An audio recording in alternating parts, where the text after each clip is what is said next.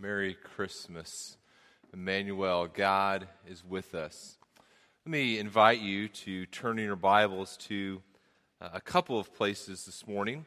I invite you to turn to Exodus 19, and we're going to look at just a little bit of that, and then Matthew chapter 1, and then Hebrews chapter 12. So if you don't get to all those places, that's okay, but we're going to kind of read a little bit from each of those passages. Exodus 19, Matthew 1, and Hebrews 12.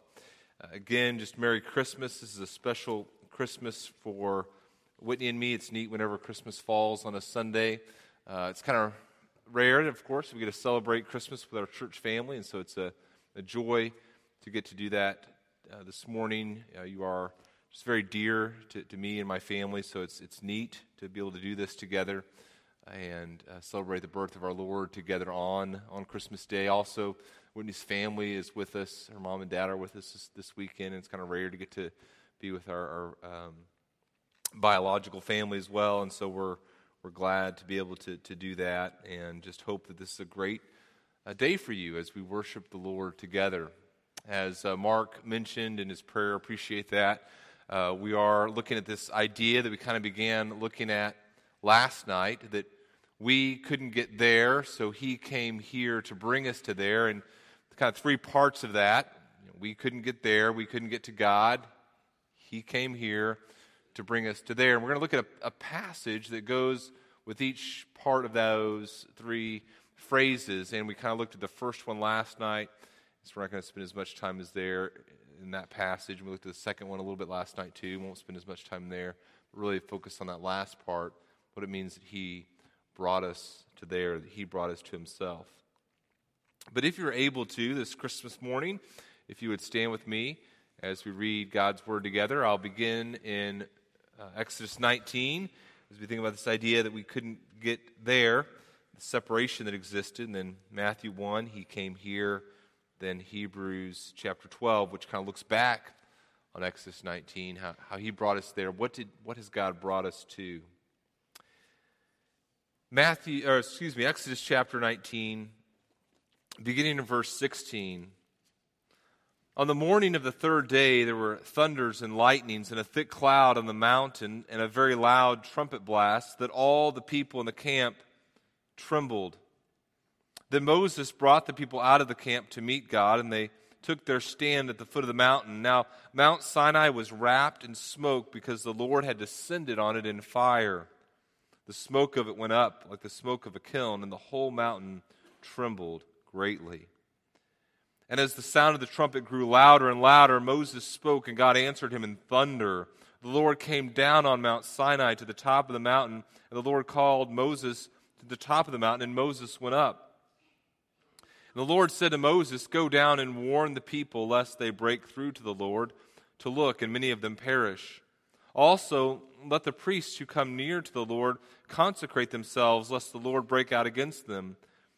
And Moses said to the Lord, "The people cannot come up to Mount Sinai, for you yourself warned us, saying, 'Set limits round the mountain and consecrate it.'"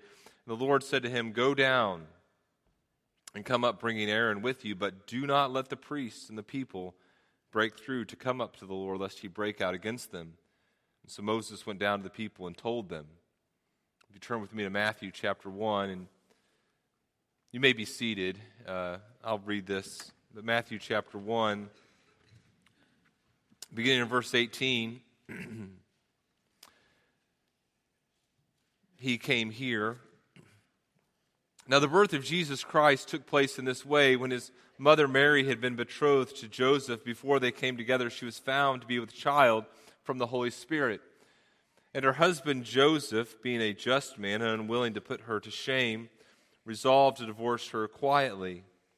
But as he considered these things, behold, an angel of the Lord appeared to him in a dream, saying, "Joseph, son of David, do not fear to take Mary as your wife, for that which is conceived in her is from the Holy Spirit.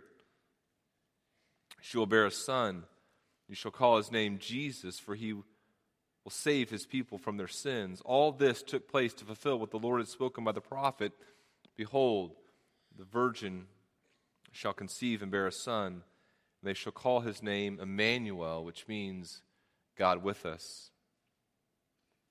When Joseph woke from sleep, he did as the angel of the Lord commanded him. He took his wife, but he knew her not until she had given birth to a son, and he called his name Jesus. And then Hebrews chapter 12, there's a reference made back to Exodus 19. What have we been brought to? Hebrews 12, verse 18, for you have not come to what may be touched, a blazing fire and darkness and gloom and a tempest and the sound of a trumpet and the voice whose words made the hearers beg that no further messages be spoken to them, for they could not endure the order that was given. If even a beast touches a mountain, it shall be stoned. Indeed, so terrifying was the sight that Moses said, I tremble with fear. But you've come to Mount Zion, to the city of the living God, the heavenly Jerusalem, and to innumerable angels in festal gathering, and to the assembly of the firstborn who are enrolled in heaven, and to God, the judge of all, and to the spirits of the righteous made perfect, and to Jesus, the mediator of a new covenant, and to the sprinkled blood that speaks a better word than the blood of Abel. Let's pray. Father, again, along with your saints, I just would beseech you here that you would allow us to know you, to understand you, to be with you. We thank you for you with us, Emmanuel. We thank you for your son, Jesus. We trust in him, and we pray this in his name. Amen. A few years ago, someone showed me a clip on YouTube of a scene from a movie with Will Ferrell. They said they felt like this clip from this movie really kind of brilliantly sums up a lot of Americans' take on who God is, who Jesus is. And the clip was from a scene in a movie in which Will Ferrell played a race car driver and kind of plays this egotistical, buffoonish character, so kind of a typical Will Ferrell part. And the scene that this person showed me was a scene of Will Ferrell and his family around a table. He's getting ready to say the blessing for the food, and he begins his prayer with these words. He says, Dear baby Jesus, dear Lord baby Jesus, and then kind of continues his prayer, and that the people at the table kind of are a little taken aback by this, and they say, you can't pray to baby Jesus. He grew up. And Will Ferrell says this. He says, hey, when you say grace, you can pray to whatever Jesus you want. You can pray to grown-up Jesus or teenage Jesus or bearded Jesus. I just kind of like the baby Jesus. I like Christmas Jesus the best, and so I pray to him. He talks about how I just love the idea of him all wrapped in the blankets and his little baby fists and how cuddly he is. And I thought, that scene really does brilliantly sum up how we approach Jesus in North America oftentimes. We kind of say, okay, what type of Jesus do I want to worship? And then we kind of fashion ourselves a Jesus like the one that we want to worship.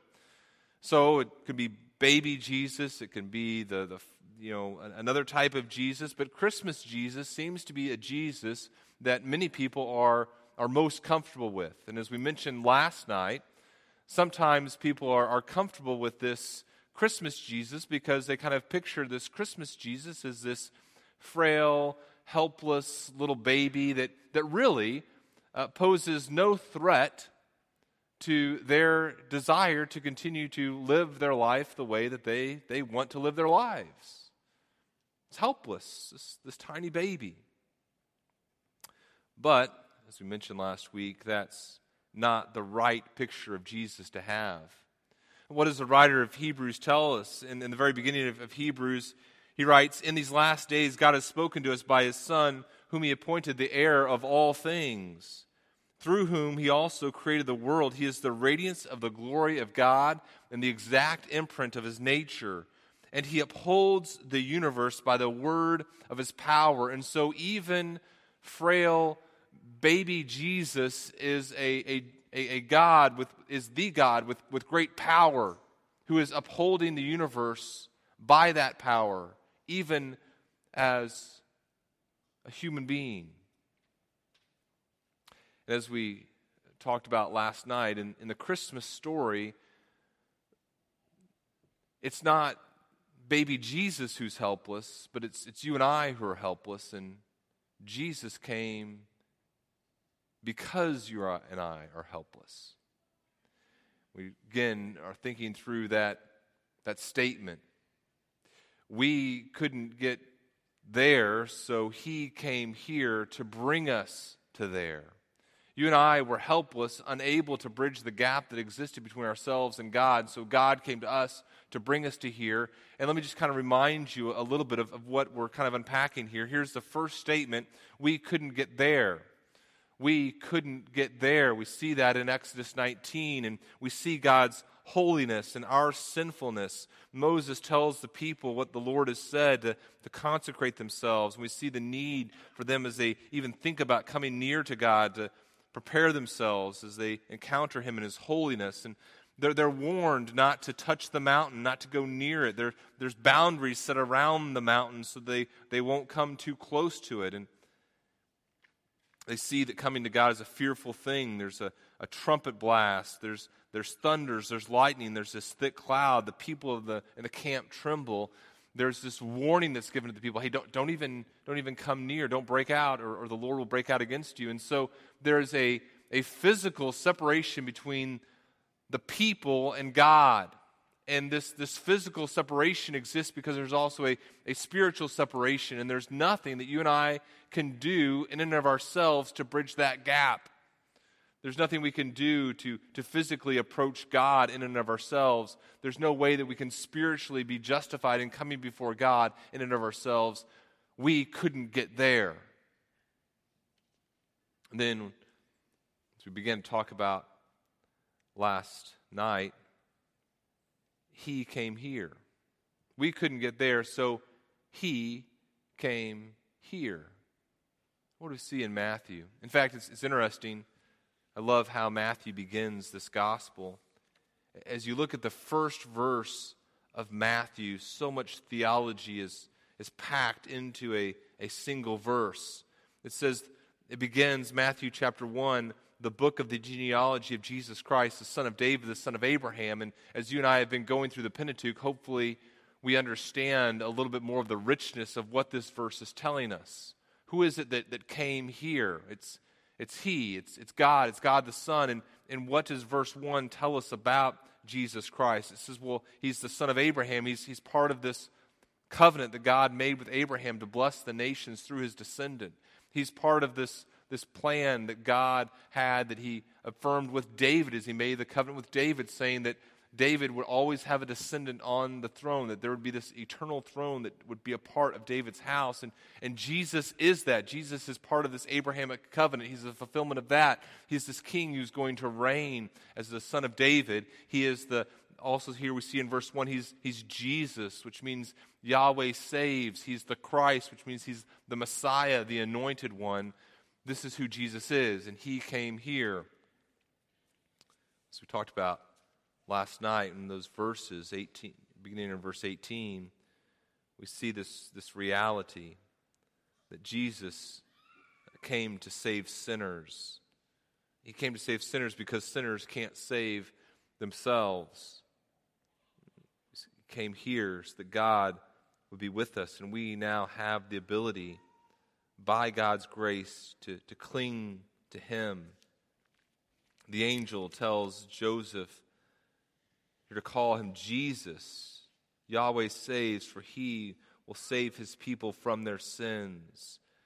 He's called, also we see fulfillment of what the prophet Isaiah said in Isaiah chapter 7, as he talks about God's salvation. Even in Isaiah 7, it's in the context of this physical danger the people of Judah face. He says, look, even in the midst of this danger, Emmanuel, God is with us, and so Jesus is coming as a fulfillment of that. God is with us. God comes. He's ever near and ever present.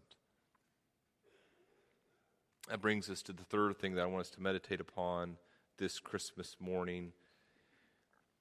He came here to bring us to there, to bring us to there. Now, I want us to think about this morning. When we say that God has saved us to be with him, to take us to heaven, to be with him, Where is that? We know where we are now. We know that we couldn't approach God on our own. And so we know that God came here. And we know that he's bringing us to there, but where is there? Where are we going? Well, first of all, look at Hebrews chapter 12 and look at where we're not going. Look at where we're not going. We're not going to where we were in Exodus 19.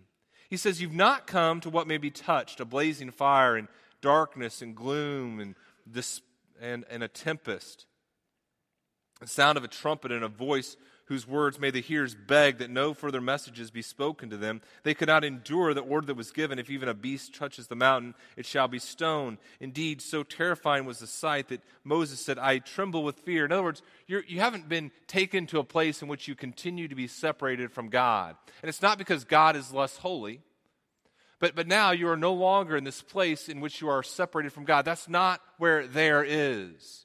Yes, there is where God is holy, but you're being taken to a place where you also have the ability to stand before God.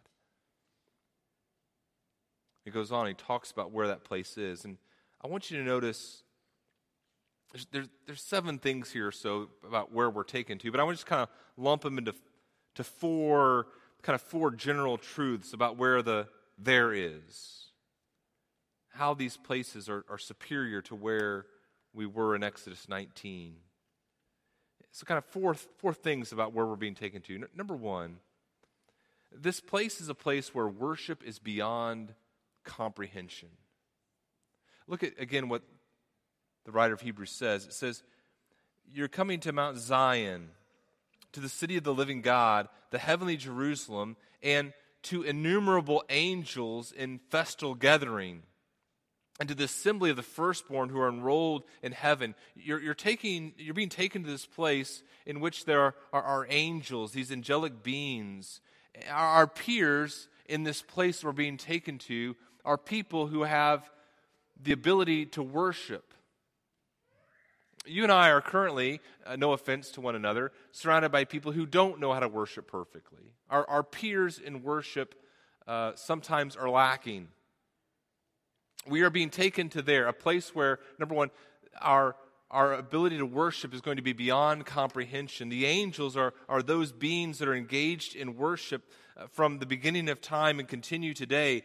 We see in Revelation chapter 5, John says, I looked, and I heard around the throne and the living creatures and the elders the voice of many angels numbering myriads of myriads and thousands of thousands, saying with a loud voice, worthy is the Lamb who was slain to receive power and wealth and wisdom and might and honor and glory and blessing. And I heard every creature in heaven and on earth and under the earth and in the sea and all that is in them saying, to him who sits on the throne and to the Lamb be blessing and honor and glory and might forever and ever. Then the four living creatures said, Amen. And the elders fell down and worshiped. Now, you and I currently are intellectually limited in our ability to comprehend the God who we are called to worship. And we come together on a Sunday morning, and our worship is constrained by who we are. My thoughts are not with God the way that they ought to be, that they're limited. And you know, I'm around people who are limited, and you're around me who, again, is limited. And yet we're going to be someday in the presence of those who have the ability to know and worship, or who have the ability to worship God without error. Everything they say about God is true. Those are going to be our peers. Those are going to be the people that God is bringing us to worship him with. It's an amazing thing to contemplate.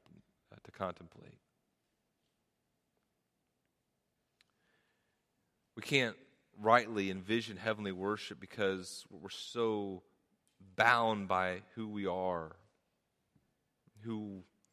where we are in the present. It's also a place, secondly, where not just angelic beings are and worship is beyond comprehension, we're also being taken to a place where other believers are, and we're no longer constrained by sin. In other words, not only am I intellectually limited in my ability to worship, I'm morally limited. I'm constrained by being fallen and by failing to live rightly. But what do we see here? We're being taken not to Mount Zion, not to Exodus 19, but we're coming, or I'm sorry, not to Mount Sinai, not to Exodus 19, but to Mount Zion, this heavenly Jerusalem. And it says in this place, not only are there angels, but it says there's also the church, the assembly of the firstborn who are enrolled in heaven. It says, and to the spirits of the righteous made perfect. Right now, you and I are righteous, and we're not righteous on the basis of our own works. We're righteous on the basis of the work of Jesus Christ, and we've received that righteousness through faith, and yet we're still tempted to live as we used to be, right? Our salvation has not been fully realized yet. We still live as righteous sinners. I'm still not made perfect yet, and yet someday I will be. But right now, I'm constrained by sin. I come in on a Sunday morning, and as I sit down, I'm thinking about a million different things. Even when I think I'm fully engaged in worship, I'm not engaged in worship in the way that I should be. I'm thinking about other things, and my heart's desire isn't fully set upon the Lord. I'm not loving Him. Even at my best, I'm not loving Him with all my heart, my soul, my mind, my strength. I'm not loving You as I love myself. I'm failing. I come in, I sit down, and I'm thinking about other things besides the Lord. I'm worried about my kids. Are they paying attention? I'm worried about, if I missed my cue, am I supposed to be up there right now? Do I have my notes? Where's my Bible? I'm just thinking about a million things and not valuing God the way that I ought to. I'm constrained. I'm restricted in my worship. But someday, where is God bringing me to? God is bringing me to a place where my peers in worship are the angels, and where I am no longer constrained by sin, and you are no longer constrained by sin either. I'm around people like David, but no longer am I around David who has struggled with murder and lust and those. But I'm around David, the worshiper. I'm no longer with Joseph and his failures. But I'm Joseph, the righteous made perfect. I'm no longer on Peter and Peter the sinner, but I'm around Peter the saint. I'm around those who God has made righteous and perfect. Not just righteous positionally, but given in Christ's righteousness now, made perfect without the restraints of sin. There is no way that I could get to a place like that on my own. I couldn't get there. God came here to bring me to a place like that.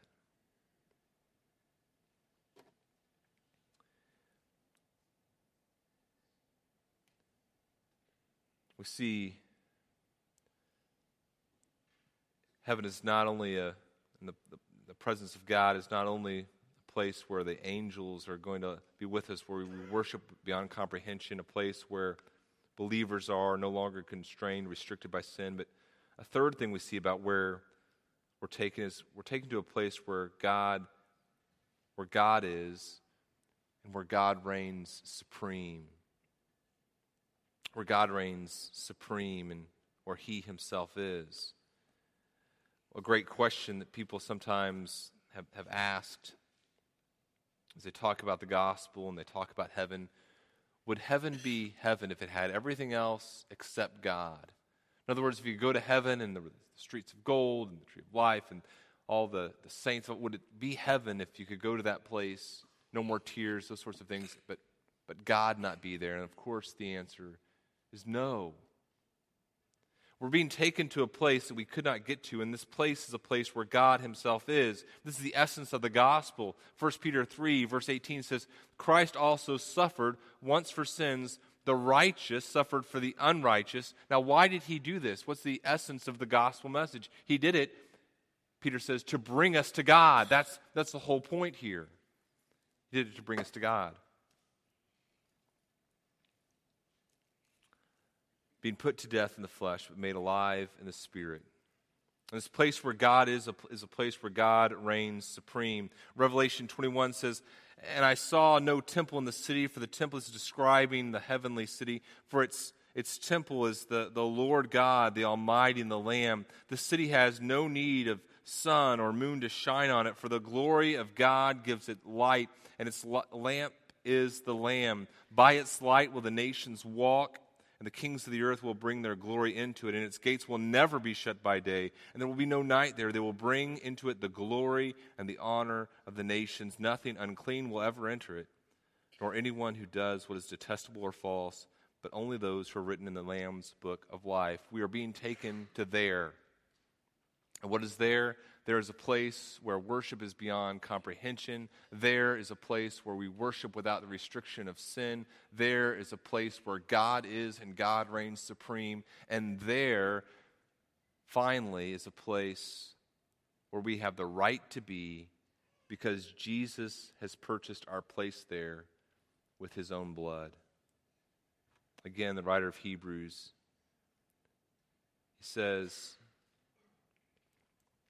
we're being taken to this place, and who else is there? It says, and we're being taken, verse 24 of Hebrews 12, to Jesus, the mediator of a new covenant. And what was this new covenant made in? And it's made in Jesus' blood. The sprinkled blood that speaks a better word than the blood of Abel. Where are we being taken to? We're being taken to a place where we have a right to be, not because of who we are, but because Jesus himself has purchased a place for us there. You ever been in a place where you felt like you didn't belong? Like a really fancy dinner. I've been there before. You know, you sit down and you're kind of looking around. And you're like, boy, I am so outclassed here. I hope no one asks me any questions. I hope I don't embarrass myself. You're watching other people to see how they act. You sit down at the table and there are more utensils around that plate than you have in your entire drawer at home, and you're like, I don't know what to do. I don't know how to talk. I should not be here. This isn't right. If you and I could suddenly right now, apart from any change that God would work within us, if we could suddenly find ourselves in the presence of God, if we find ourselves there right now without any change, we would certainly be aware that we have no business being there. But what's the miracle? What's the miracle of the Christmas story? It's Emmanuel. It's God is with us. It's that God came here. And that God came here as a baby, lived a perfect and sinless life, died on the cross for our sins, rose from the dead by the power of God, and now through faith in him we can receive the righteousness that he has and be transformed. And therefore, as we appear before God, we appear not as those who have no right to be there, but as those who can boldly approach the eternal throne and say, hey, I'm here not on the basis of my own works, but I'm here on the basis of the blood of your Son, Jesus Christ, and I have the ability by your grace to approach you. No longer I need to cower as I think about this mountain in your holiness. I now have by your grace and by your great gift the ability to come before you. That is where there is.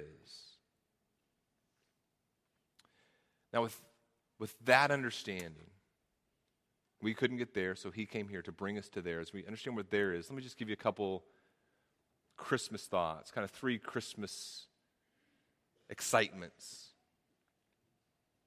Far from being a helpless baby who presents no threat to us, Jesus as the Christmas baby comes as the Christmas king who challenges our life, right?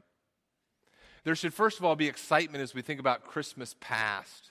As we think about Christmas past in Exodus 19, there should be excitement as we think where I was, I am no longer. Where I was and how I used to live, no longer do I have to live that way. No longer do I have to worship the idols that I worshiped before I came to God. And we talked last night about Christmas idols even, that we still are tempted to worship.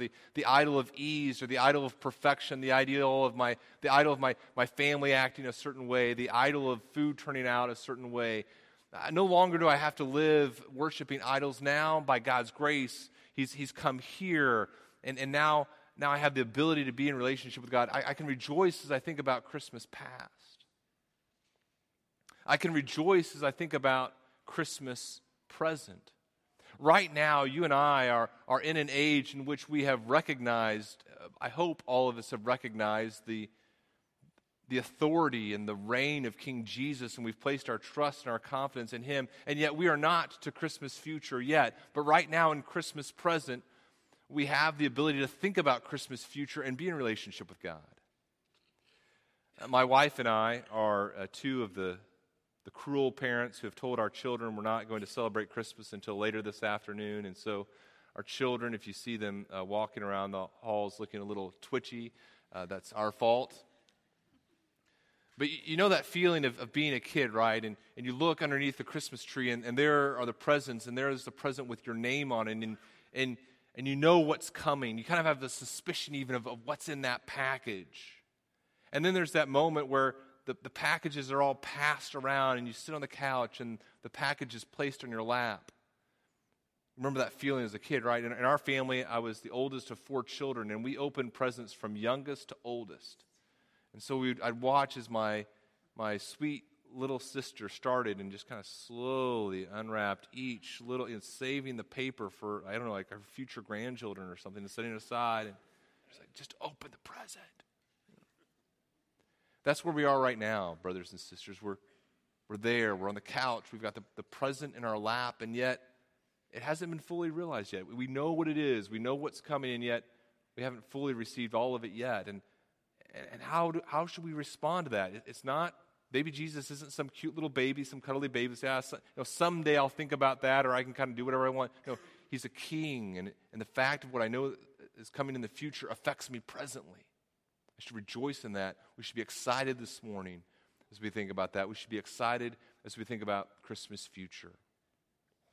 As we think about the full realization of being able to be taken there to where God is, to where the saints are, to where the angels are, where we're no longer restricted in our ability to know and worship and love him fully.